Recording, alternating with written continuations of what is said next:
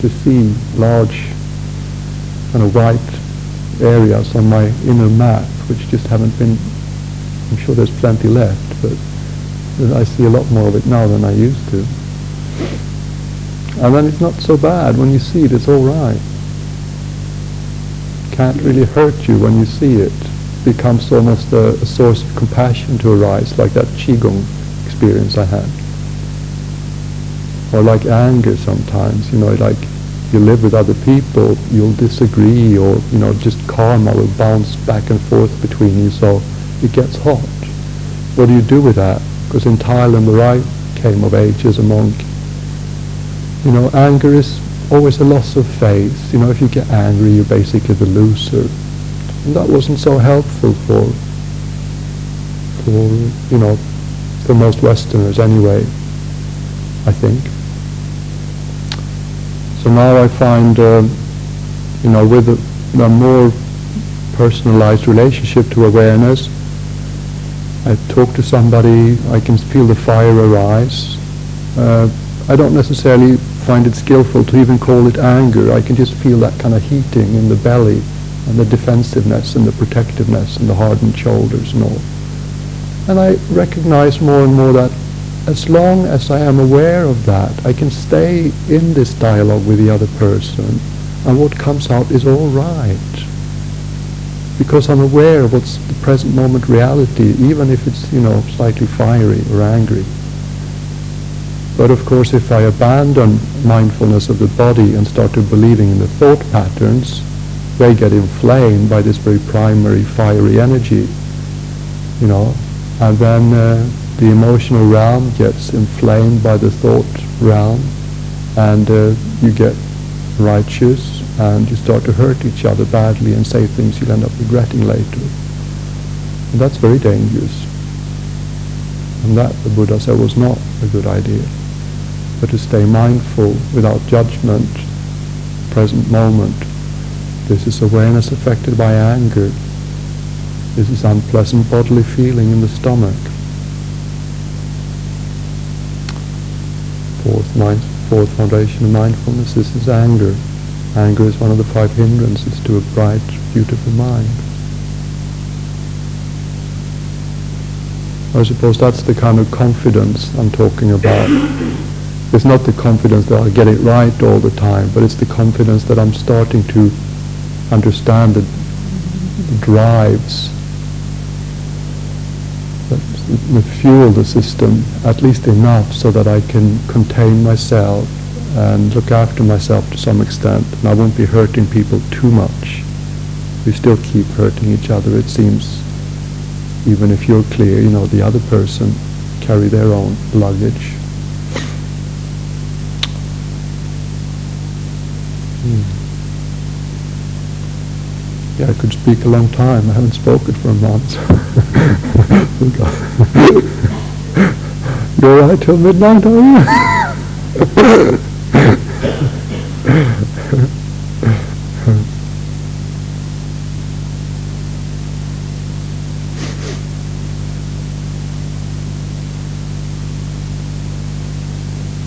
And this is obviously where cultivation can happen. You know that kind of quotation of the Buddha, something like uh, the, the chitta, awareness or heart, if you like. The heart is inherently luminous, but it is obscured by adventitious defilements. So, and then it goes on, less often quoted, but it goes on to something like, for the worldly, untrained mind, they don't see this. So for them there is no cultivation.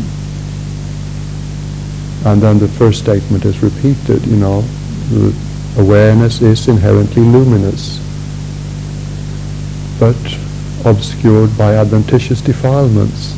Now for the trained Aryan disciple, he sees this, and for him there is cultivation. But the second bit's really nice, isn't it?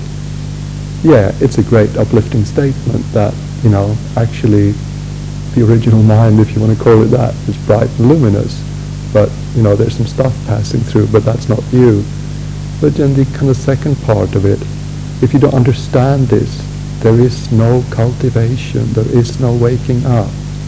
But if you do understand that there is awareness and that there is that which comes through awareness, then you can cultivate, you can wake up. And there's so many stories of this with the, the great teachers, like the foreword of the new Ajahn Chah collection of teachings from wisdom. There's a quote from Ajahn Chah how, how profoundly significant it was for him to meet Ajahn Mun, even if he was there for a few days.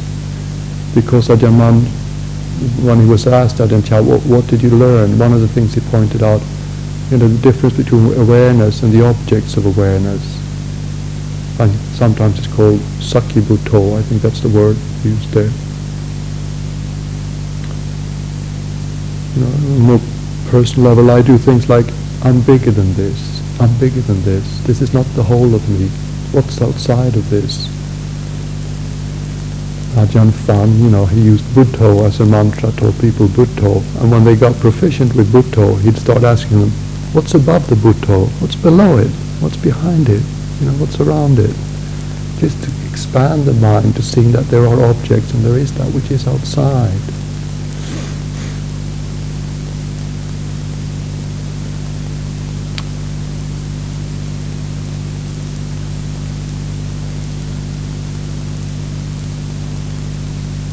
And it's not personal. And it just seems to grow and grow.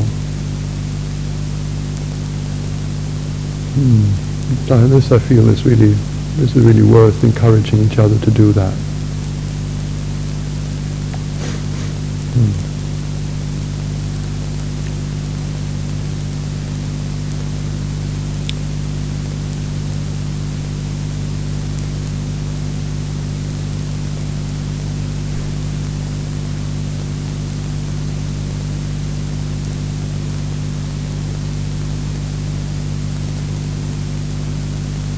Think it's important to make it yours. You know, look for signs that are meaningful to you.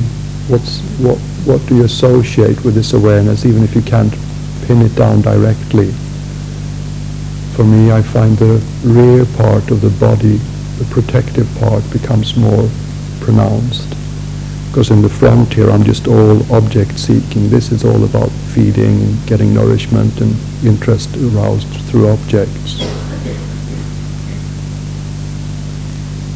On the tactile level, I find a subtle kinetic buzz, you know, the kind of aliveness you feel in the palms of your hands and the soles of your feet, around the mouth, the kind of basic jivitindriya, you could call it if you like, the kind of life faculty.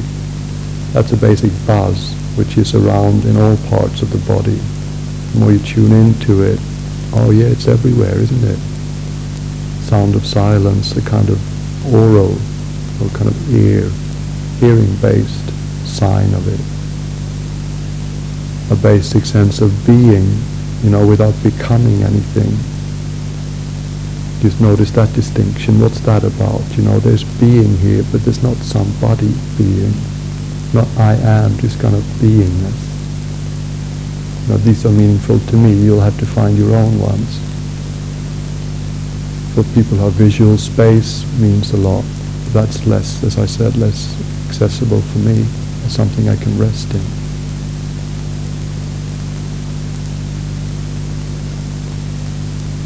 Hmm.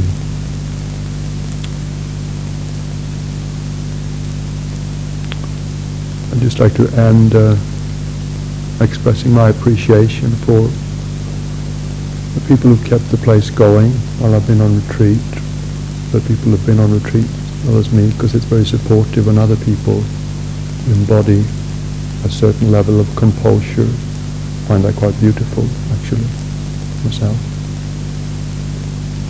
One of the nice little Dharma lessons I learned from the lay support team this year was I just it was noticeable this year how harmonious and competent and easy and quite a carefree, happy kind of atmosphere about it which I've enjoyed very much.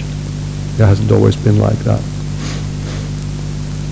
And as I thought about it, you know, one of the reasons I think is that the people who are on the lay support team, none of them started out this winter retreat with a sense of I know everything about how the Chithurst kitchen operates. There's quite a lot of modesty and, you know, several of you hadn't been here that much. And, you know, Eugene, who I suggested could be coordinating the thing, he wasn't, didn't have that much mileage and certainly didn't have the coordinating experience in our kitchen. And you all practiced Dhamma. So there was a certain sense of the modesty that comes from, I'm not sure, I don't know, I'm willing to learn, let's work it out together. And poof, if I learned anything that's of value in 10 years of practice, you know, one of, the, one of those things would be the absolute preciousness of the I don't know mind. Not the I don't know and I don't, I'm not interested, but the I don't know, let's, let's go along and feel it out. Let's work out this together. I sense that quality seemed to have been there in the beginning, and then you kind of settled to your own pace and became quite competent, and you, know, you became very functional because there wasn't that crystallization of somebody who felt they knew everything, as far as I can see. So uh, one of the many things I've enjoyed coming into the house is obviously being nourished and looked after, but also the the joy which just uh, waits to express or waits to arise when we start to give ourselves, surrender to something bigger and look after a larger sphere than our own needs and desires and preferences.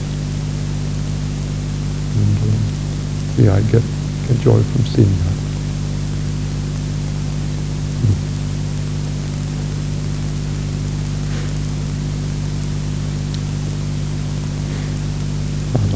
To end here.